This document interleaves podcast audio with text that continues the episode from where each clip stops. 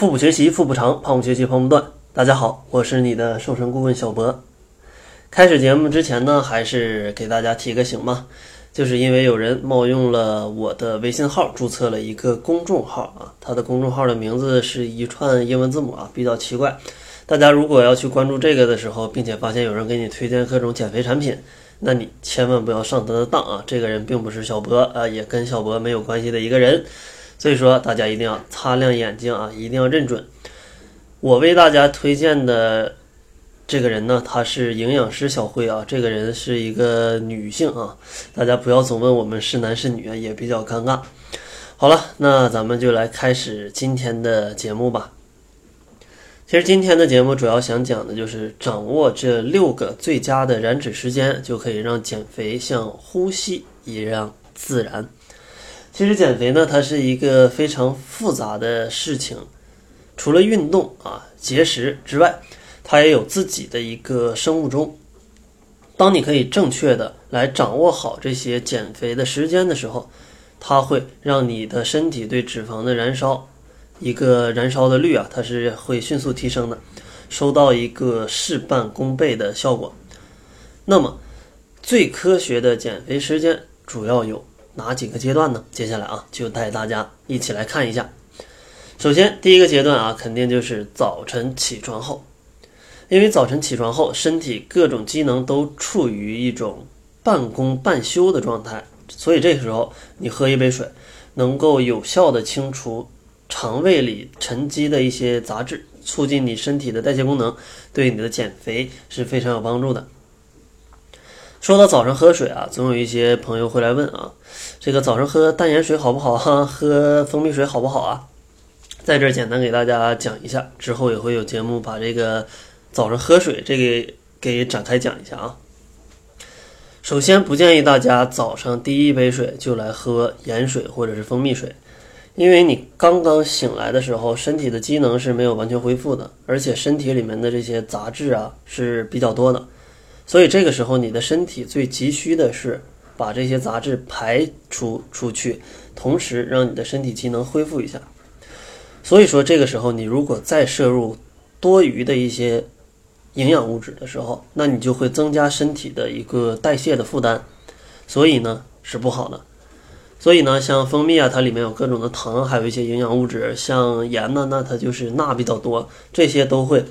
来增加你身体的一个代谢的一个负担。所以说，早上第一杯水不建议喝蜂蜜水或者是淡盐水。当然，如果你到了早餐的时候了，你可以适当的喝一些蜂蜜水，但是淡盐水。并不推荐啊，因为本来现在普遍的小伙伴们，他的盐的摄入量都是超标的。如果你再去喝水还吃点盐的话，那你一天的盐百分之百它是会超标的。那这样对你的减肥、对你的身体都是没有帮助的。然后第二个时间点呢，就是早餐的时间，因为。经过你一晚上睡眠的时候，你身体的一个消耗，它会让你一天的这个储存的能量就都所剩无几了。所以这个时候，你早餐一定要摄入一些优质的蛋白质啊，比如说像鸡蛋呢，像一些瘦肉类啊，或者像一些奶类，然后再补充一点碳水化合物，比如说吃一点低 GI 的主食。之前的节目有讲，这里就不多说了。然后你再去喝一点水。吃一点蔬果，增加一些这个膳食纤维或者是维生素啊，它会对你的新陈代谢的启动啊，一个饱腹感，让你一上午都可以精力充沛的工作。所以说啊，早餐咱们一定要这样吃。然后第三个时间点呢，就是在上午的这个十点到十一点的时候，其实这个时候身体吸收食物的它是一个非常重要的一个时间段，你可以选择一些比较小的运动来。加速你的一个代谢功能，以便让你的食物更好的被吸收，防止因为你上班啊或者上学啊，一直坐在这个凳子上，导致你的脂肪在肚子或者是臀部、大腿上进行一个堆积。比如说，你可以坐在椅子上，然后双腿伸直，上身前倾，保持二十秒钟左右，然后你再恢复过来，这样的重复做个三到五组，它可以伸展你的手臂或者。让你的身体的这个代谢来进行一些提升，因为总比你一直坐在椅子上面要好很多。如果你这个时候要有一些轻微的饥饿感的话，你可以选择一杯这种低脂的无添加物的酸奶，它是一个比较好的一个选择，或者吃一点蔬果也都是可以的。然后第四个时间点呢，咱们就到了午餐的时间。中午十二点后啊，是身体对能量需求比较迫切的一个时候，所以午饭咱们一定要把握好这个量，既能让身体得到一个能量的补充，又能不让你的能量超标，以营养均衡为一个目标，保持一个八分饱的原则。最佳的搭配呢，应该是一份主食，然后吃个两到三份的蔬菜，然后一份肉类，然后你也可以少量吃一点坚果，一个水果。然后要记住，一定要细嚼慢咽。如果你有在午饭之后午睡的这种习惯，那你最好也要控制好时间，在午饭后的这个半小时之后，你可以午睡个十五到二十分钟，不要太久啊，要不然的话你可能会醒不过来，影响你下午的工作跟学习。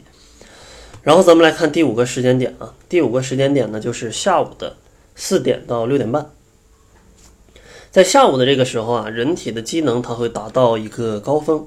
这个时候你的体温是比较高的，而且肌肉呢它也比较柔顺，是运动的一个好时机，可以做一些较高强度的力量训练以及有氧运动，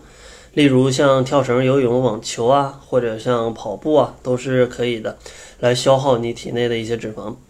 当然，如果你运动之后感到饥饿的话，你可以选择一杯下午茶和一些健康低脂的小零食来补充体力，还能有效的来抑制你晚餐时候的一个食欲。但是要注意啊，只有当你的运动量大于四十分钟之后，你才需要摄入一些碳水化合物，并且配合一些不饱和脂肪酸以及蛋白质进行补充。如果你运动时间很短的话，你千万不要安慰自己。我已经运动了十五分钟了，我一定要吃一块大蛋糕来补充一下。那你这一天的运动可能就白费了。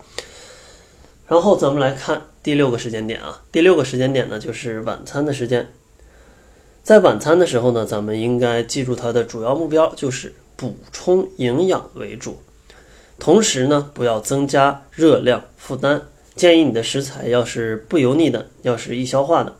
当然，你吃的量呢也是以八分饱为一个标准，同时。饭后也可以做一些低强度的运动，比如说饭后咱们散一散步，是一个比较不错的选择。然后第七个时间点呢，咱们就到了睡觉之前。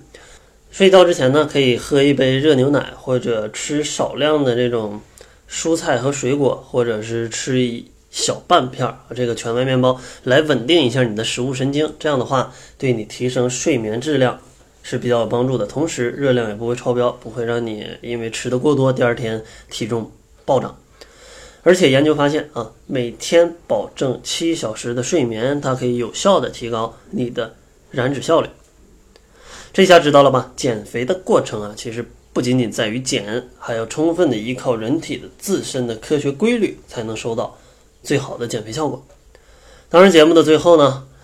还是给大家留一个联系方式吧。如果你想要咨询一些问题，或者想要领取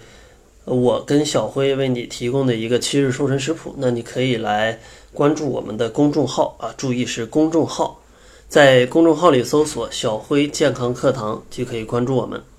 然后再次提醒啊，这个小辉营养师小辉她是一个女性啊。我小博啊是一个男同胞，所以说大家不要再问我们是男是女了，搞得比较尴尬。